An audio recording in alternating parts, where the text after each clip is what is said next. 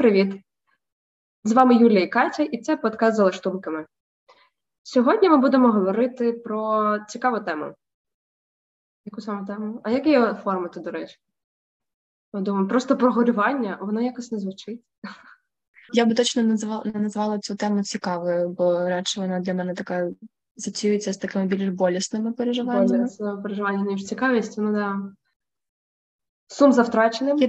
Я думаю, чи може це бути як колись це вже не буде, і оскільки закономірною реакцією на втрату є горювання, але про таку динаміку процесу самого. На зміни. А чого ми маємо ускладнювати? Чи можемо просто поговорити про горювання? Я просто думаю, якось цікавіше його назвати, бо от горювання і втрата. Я ж кажу, у нас були просто креативні якісь назви. Такі замальовочки. Це ж прикольно. Я просто подумала, що, можливо, оскільки наш епізод записується у військовий час, то і теми відповідні. Важко розмірковувати про якісь цікаві психоаналітичні феномени і так далі. Тому які відірвані від життя. Тому теми дуже життєві. І, можливо, вже за цей час, я думаю, очевидно, і до того теж люди стикаються з цим поняттям, з цим процесом, з цим станом, як горювання. Зазирнути трошки глибше. Та як з психоаналітичної, як з психологічної точки зору відбувається цей процес, яка механіка, для чого, чи потрібно взагалі приходити, чи радше, чи можна якось його уникнути. Думаю, наприклад, навіть просто в оточенні багато думок про те, що це було якось з попередніх часів. Це було колись, а що, до війни було щось.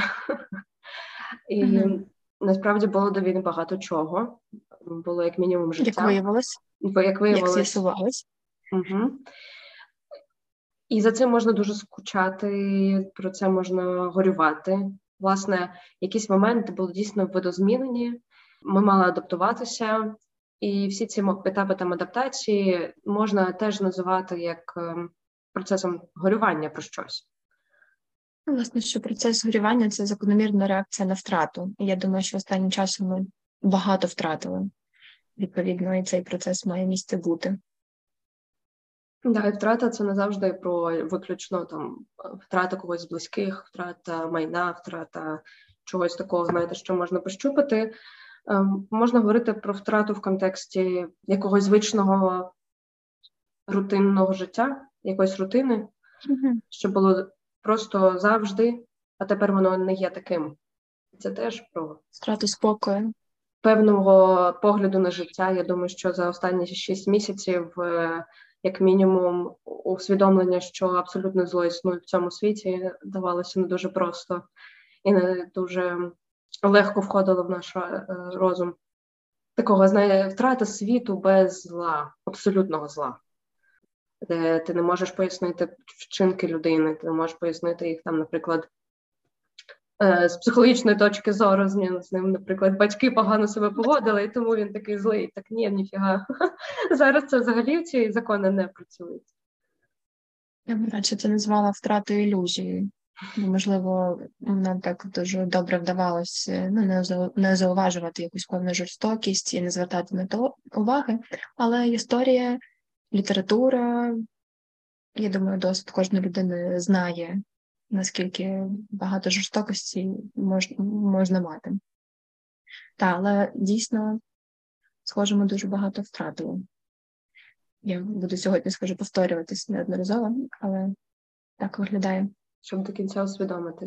До речі, усвідомити, що щось змінилося, це в мене є такий, скажімо, приклад, що без усвідомлення того, що втратилося, або цих змін, неможливо рухатися далі, насправді. Бо все ще є чіпляння за минуле в тому контексті, де відновити ту саму рутину неможливо вже, бо вона, як мінімум, перенесена в інші країни, в інші міста, вона перенесена вже у часі.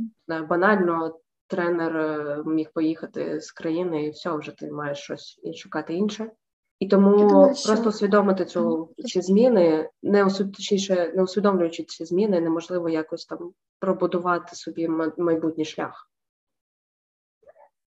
Якщо так подумати, що ми всі переживаємо втрату, і переживанням втрати є цей процес горювання, то, власне, і одним з небагатьох завдань цього процесу і є, мені здається, те, що ми так зараз і приходимо, та це визнання факту втрати, тобто визнання того, що зараз відбувається, або, наприклад, визнання того, що там людини вже нема, або визнання того, що щось сталося, і воно є незворотнім. Наприклад, навіть розставання з якоюсь любою людиною так само часом відчувається як втрата, та, і відчувається, проживається як горювання. За цим визнанням факту йде не менш болісний процес, та це переживання болю втрати. І лише потім, коли це переживання болю відбулось, коли цей процес болючий і надзвичайно складний відбувся, наскільки це можливо, очевидно, так в повній мірі, я думаю, що це неможливо, відбувається переорганізація життя, та де на цьому етапі дуже важливо усвідомити, що було втрачено, і як це заповнити, і наскільки це можна компенсувати, чи якось переграти. Якщо коротко, ніби завданням будь-якого процесу горювання це є перебудова життя з урахуванням факту втрати. Наприклад, знайти собі нового тренера, та, або там, погодитись на онлайн-заняття, наскільки я розумію. Теж є така опція. Справді, феномен переживання втрати, він цікавив вчених в різні часи. Очевидно, що, як так читала про те трошки, я знайшла дуже цікаву фразу, що перша втрата, з якою стикається людина, це є втрата від розвитку. Що коли ми розвиваємося, ми вже багато чого втрачаємо. Припустимо, залежності, так, ілюзії, залежності, та, людини, яка може за нас все робити і так далі. Але не менш цікавим, припустимо, в цьому контексті є праця Фройда про горе і меланхолію 17-го року, де він, власне, починає якось розмірковувати про природу горювання, про природу втрати, і якось він починає описувати цей процес. Його праця – це така доволі кропітка робота, тобто він з таким дуже пристальним науковим інтересом підходить до описання та феноменів, які він бачить. От він каже про те, що, цитата, та, дослідження реальності підказує, що важливого об'єкту вже нема, і логічним є забрати все лібідо, тобто всю таку любовну енергію, все прагнення, всю інтенцію, яка пов'язана з цим об'єктом. Але натомість піднімається, так би мовити, психічний бунт, певний опір щодо факту втрати. І ми можемо це, наприклад, бачити, що часом у людей спостерігаються алюзії, ми можемо бачити тих втрачених людей, припустимо, та нам здається, що вони присутні і так далі. Тобто це є закономірна реакція і речі нормою якусь певну кількість часу. Я, напевно, в своїх... в точності своєї відсилки, але він так казав про те, що в прямому сенсі втрачається ніби зв'язок з тим об'єктом, і ніби так треба там на тому місці, де був цей об'єкт. Об'єкт мається на увазі, в його праці більше про людину, наскільки я так завжди думала, але якщо ми говоримо зараз в контексті війни, може бути все, що завгодно. І в певному місці... А ми говоримо в контексті війни, бо я би, мені здається, так, ми можемо говорити не лише, чи нам не вийде говорити не лише. Я думаю, що може так не дуже вийде, але можна себе не обмежувати, звичайно. Але просто війна, знаєш, вона такий хороший приклад, скільки може бути втрат. Що, не знаю, але асоціація зазвичай з втратою, це втрата майна або людини, і все. Але коли ти так доходиш думками про те, що ти втратив якусь там звичну, привичну для себе штуку, то виявляється, що теж втрата. Так от, коли він казав про ці втрати, то це як з'являється пусте місце, на якому ти так вкладався, в яке воно так вкладало, ти вкладався, воно вкладалося в тебе, був такий якийсь обмін, а далі цей обмін пропадає, і тобі якось треба кудись далі інвестувати себе, а там пусте місце. І тоді треба знайти якийсь, не замінник, але так відлікувати себе, щоб там не було з'явившої рана, знайти сенс, чим заповнити то. От, насправді, якщо говорити далі про, може, горювання, то насправді нема якоїсь стандартної схеми, як треба горювати. Як треба горювати, як треба виліковувати себе, репарувати і так далі. Я от чула таку думку, що насправді, може, жалоба полягає не у відрізанні себе від того, що ти втратив, а навпаки, так зберігти той зв'язок, але видозмінити його ніби так в свою історію, що цей зв'язок був, він міг бути теплим, наприклад, і насправді цей теплий зв'язок може наснажувати на подальші якісь дії. Я думаю, що це, власне, це є добра ілюстрація того, коли цей зв'язок, він, грубо кажучи, поміщається всередину пам'яті, всередину голови, всередину душі, серця, і там кожен собі обирає то місце, так, куди він поміщається, і зв'язок, і він лишається з нами. Але я думаю, що набагато легше говорити вже про те, коли це все пройдено, тобто вже про останній етап прийняття, усвідомлення, до зміни цього зв'язку, ніж говорити про сам процес опрацювання втрати. Що це надзвичайно кропіткий процес, де технічно, емоційно людина стикається з колосальною емоційною вразливістю власною.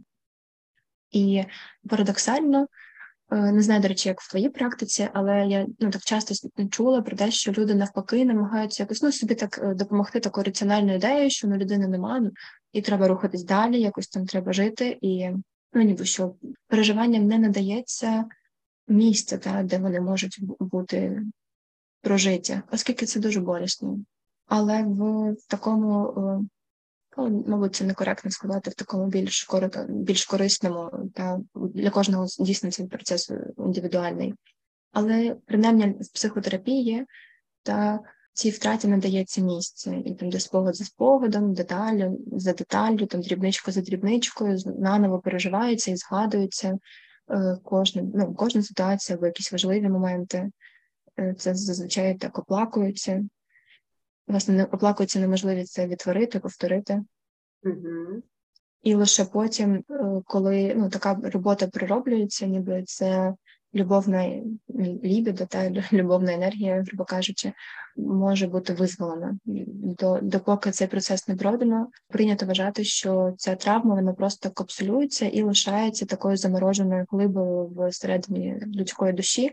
І щоб утримувати в такому замороженому стані її, витрачається багато енергії. Yes, так, саме так. Подумала, що іноді, мабуть, дуже часто, якось так навіть, люди не відчувають сенсу, от ніби слово «сенс» фігурує, розбирати горювання, розбирати втрату, розбирати стосунки, які пройшли, наприклад, якщо навіть не говорити, що людина фізично немає в цьому світі, її немає, наприклад, психічно, в оточенні, то розбирати стосунки, які були там болісними або навпаки неболісними, немає ніби сенсу. Все ж фактично, все людини нема, і то побачення. Чого туди лізти?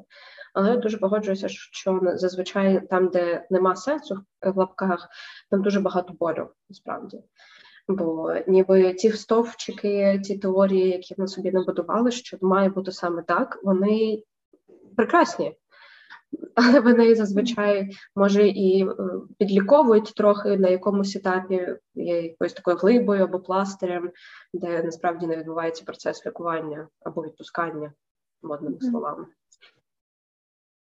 Але я думаю, якщо повертатися до війни, то ми нещодавно мали задоволення відновити свою групову терапію, і я, власне, була як учасницею на власній групі, і ми говорили про те, що в деяких випадках це емоційне переживання, того, що зараз відбувається, воно є настільки болісним і місцями навіть небезпечним для повнішої психічної рівноваги, що в такому стресовому періоді, в якому ми зараз всі є, може бути доречним включити свою морозилку і зберігати ці артефакти втрати або ці переживання в такому підмороженому стані. Oh, yes. Exactly. Те, що треба. До ліпших часів, тобто до того моменту, коли можна буде виключити цю морозильну камеру, перебрати те все, що накопичилось. Це так і є. Я думаю, це такий процес збереження, самозбереження на даному етапі. Бо якщо починати усвідомлювати, насправді, не знаю, чи можна тут виражатися, який піздець відбувається навколо, то не завжди це усвідомлення буде навіть слово доречне, я б вжила, бо тобі треба якось функціонувати далі. Якщо буде постійно усвідомлення таким бомбардуванням у твоїй голові. Я просто трошки самовідкриття. У мене батько знаходиться в військах, і я так мала можливість його бачити декілька разів. Я просто, і по його таким якимось розповідям, наскільки тобі не можна насправді усвідомлювати до кінця, де ти знаходишся, або згадувати, що в тебе є теплий дім. Коли ти знаходишся в мінусовій температурі, або знаходився, або зараз знову будеш знаходитися в неї. Тобто цей процес усвідомлення має бути перерваним до ліпших часів.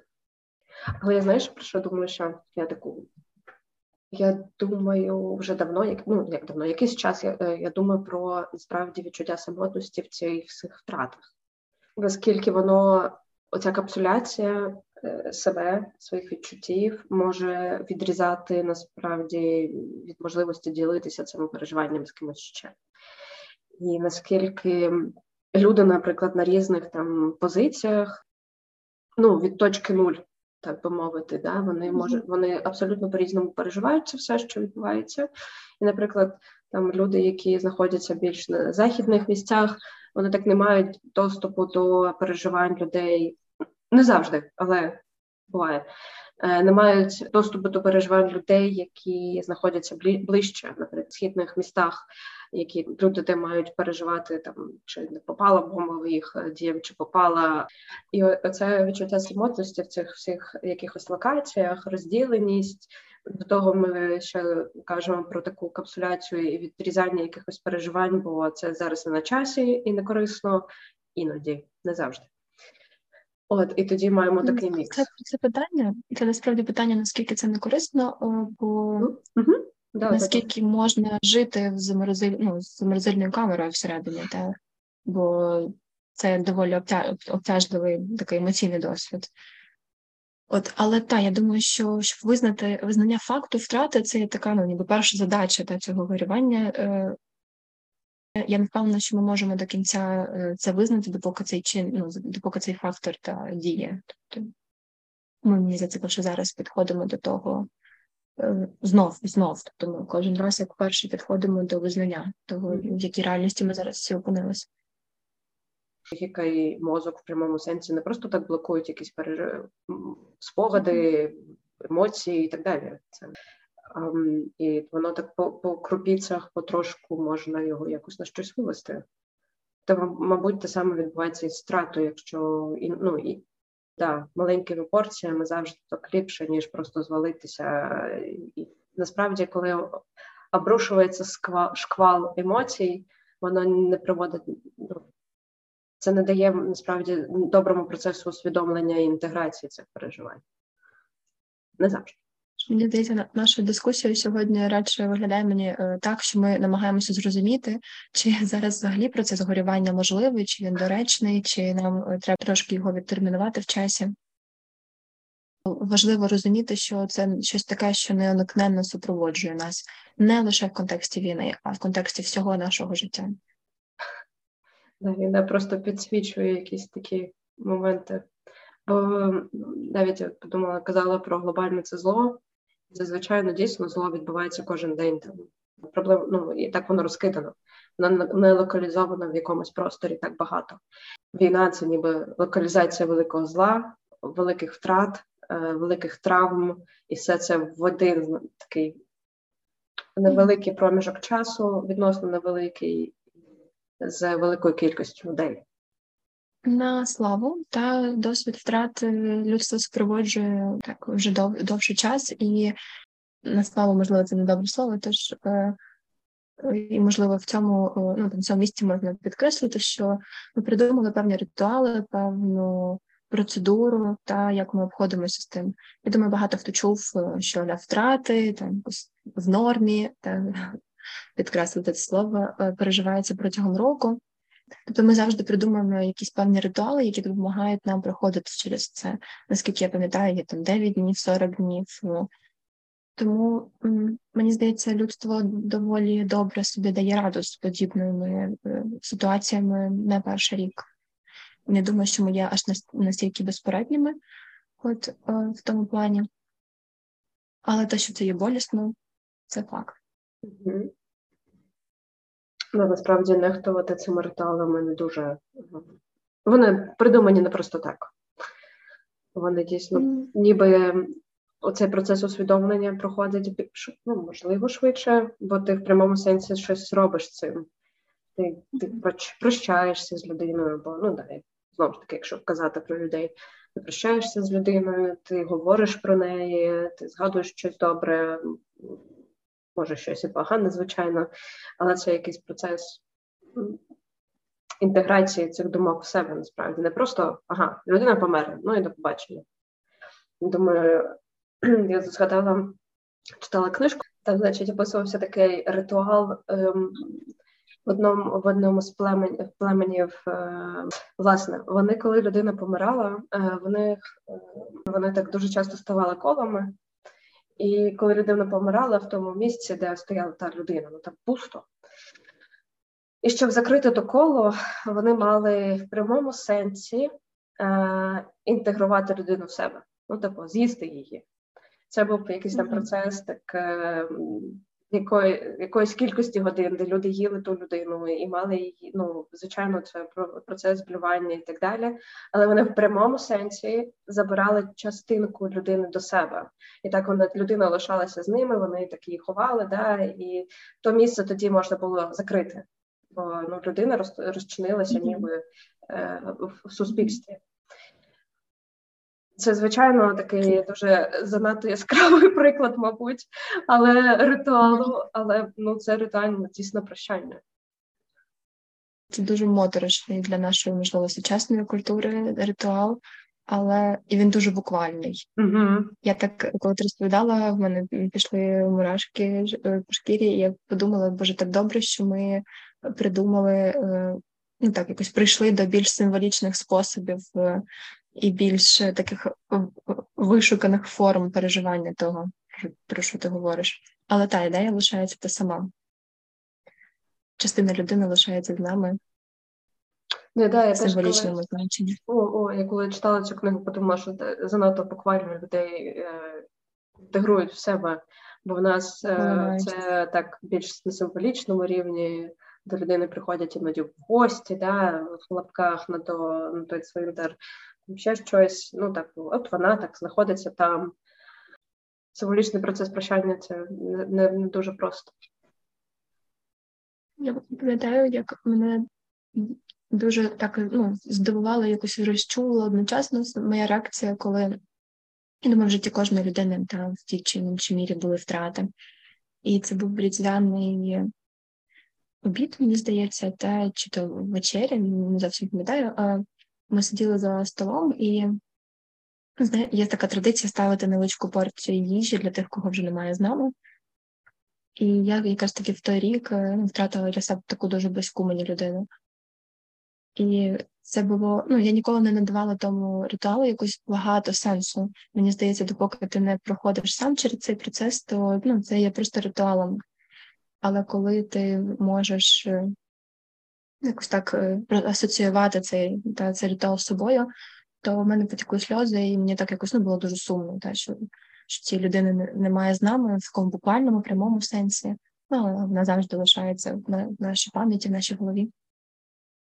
Тому такі речі, якось, мені здається, дуже важливі. Тобто ці маленькі зв'язки з тим, кого нема, або тим, чого нема. Мені здається, тому люди якось так часто підтрапляють під вплив ностальгії. Це, по факту, теж такий зв'язок з тим, чого нема, або чого вже нема, або кого вже нема. Ще втрати так порушують внутрішню стабільність в таких добрих об'єктах, зв'язках, внутрішньої якоїсь наснаженості. Я маю на увазі зараз, що в процесі зростання ми інтегруємо в себе, ну, при добрих розкладах, звісно, інтегруємо якусь частину там добрих об'єктів, які нас підтримують, коли нам цих об'єктів немає в нашому просторі в фізичному плані. Ну і так ми вчимося там саморегуляції, ще чомусь. Такі складні, насправді, процеси, якщо їх розбирати. І от, насправді, коли стається втрата, то ці зв'язки, внутрішні об'єкти, стабільність внутрішня, вона дуже порушується. Так, треба точно час для відновлення цієї рівноваги, відновлення цього зв'язку з світом. Бо як не крути, все одно воно якось так, може перша втрата вона не буде там сильною, але якщо їх дуже багато за якийсь там короткий час, воно ніби як...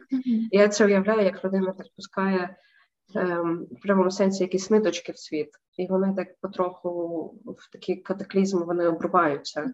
І треба або хтось, або щось, щоб все ж таки потримало ці ниточки і не втратився зв'язок повністю. Знайшла таку маленьку інформацію. Я не знаю, чи ми можемо якось насправді так перестрибувати, знаєш, тему на тему, але горювання супроводжує і процес психотерапії теж. Коли людина приходить до психотерапевта, вона очікує, що можна змінити свою поведінку або способи реагування, або ситуацію, в якій вона знаходиться. І часто це є так, проте не завжди. Бо ми дуже часто маємо справу з радше процесом прийняття того, якою є людина, якою була історія людини. І в терапевтичному процесі ми так само проходимо процес горювання, тобто прийняття, якось визнання того факту, проживання тих різних переживань, які були пов'язані там, з тими історіями, тими ситуаціями, або і якось вибудовування нових стратегій обходження з тим, що ми вже маємо. Це те, що відбувається. Мені здається, ми бачимо це в кабінетах дуже часто. Я, власне, подумала про втрату дійсно якихось майнстоунів, очікувань. Наприклад, є несвідомі очікування від, наприклад, знову ж таки, від батьків, там ще когось близьких, і через процес терапії ці очікування якось обрубаються, видозмінюються краще. Замінюються на щось більш активне, не просто очікування, то це теж процес такий, виявляється, треба то полишити і піти до чогось іншого, ще, мабуть, своїми ножками, бо нічиї ніжки тебе не донесуть туди, навіть терапевта. Зокрема терапевта. Але так, на собі думаю про втрати, бо легко говорити, знову ж таки, там, про втрату спокою, або безтурботності, або там, стосунків і так далі. Це якось так дуже предметно, ми про це завжди думаємо.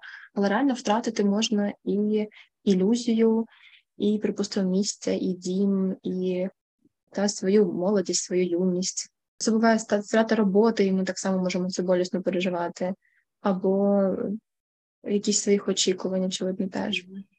І більше, коли приймаєш рішення, то якщо обираєш між двома, наприклад, варіантами, прийняття одного варіанту означає відмовитися від іншого, очевидно, варіанту. Ну, якщо там не вдалося знайти якийсь компромісне рішення. Але компроміс – це теж певна втрата якихось ковалків і теж може супроводжуватися цими переживаннями. Важливо вказати, якими переживаннями. Там зачастіше це якась злість, роздратування, смуток, або спустошення. Тобто в кожного він свій це набір. Але наше життя настільки просякнуто процесами горювання і процесами втрати в такому мікрорівні чи більшому рівні. Навіть смішно стає, якщо чесно, трошки, наскільки це частотно. Оце про втрату вибору, точніше втрату, якщо ти зробив вибір, це, мабуть, одна з таких неочевидних штук. Бо мені так ще трапляються рідко втрата ілюзій про себе, або людина відчуває себе абсолютно неспроможною і будує собі волшебні замки з своєю спроможністю. Не будується на чомусь реальному. Я маю просто чарівний приклад, бо моє життя воно наповнено купою якихось різних планів, можливих пригод, і коли вони технічно не влазять, а вони часом технічно не вміщаються, то дуже непросто відмовлятися від тих дій, які ми просто неможливо вмістити їх всі. ніби прийняти той момент, що ти зробив вибір, тобі з ним жити. Ніби зараз, говорячи про це, ніби простіше, ніж там, наприклад, прийняти той момент, що когось немає в твоєму житті. Але насправді я думаю, що це не можна казати, що рівнозначні моменти, але по-своєму складні. То, наприклад, втрати якоїсь фізичної людини або фізичних предметів, вони очевидніші. Та побачити втрату своїх можливостей в майбутньому, то ти вирішив піти в цей університет або в інший. Це як в тому фільмі з Немо, про Немо, з Джаредом Лето, здається, де він бачив своє майбутнє. Він, там, батьки його розлучилися, якщо він поїде з мамою, якщо він поїде з татом, якщо він почне зустрічатися цією дівчинкою, цією чи цією, якщо він поверне тут на червоне світло, а там не поверне на червоне світло, і, коротше, там просто кошмар. Важливо так підкреслити, що важкість горя, тобто ми говоримо про різнопланове та переживання горя, дорівнює цінності того, що ми втрачаємо. Тобто, я думаю, така формула, яка може нам трошечки це пояснити, бо ми часом можемо дуже важко переживати, припустимо, втрату там бабушки, яку ми маємо, і це може для декого це взагалі не зрозуміло, але людина може дійсно відчувати той весь біль, і цей процес їй дається дуже непросто. Тому це так все суперсуб'єктивно і залежить від кожного конкретного випадку. А дехто може і спокійніше приймати такі втрати, припустимо, які іншим людям би здавалося, просто взагалі їх неможливо пережити, а людина собі якось дає раду і живе далі, якось знаходить собі потенціали, сили. Зараз з'явився «А не подвох лі це?» Можливо, і так. Але якщо це працює для людини, то думаю, що це те, чим ми можемо задовільнитися. Я думаю, що да, основне, поки це працює, то може бути окей. Чи ми зможемо в цьому місці призупинятися? Я думаю, да. В тому віршику, те, що несказане лишилось несказаним. Та й таке. Почуємося наступного разу.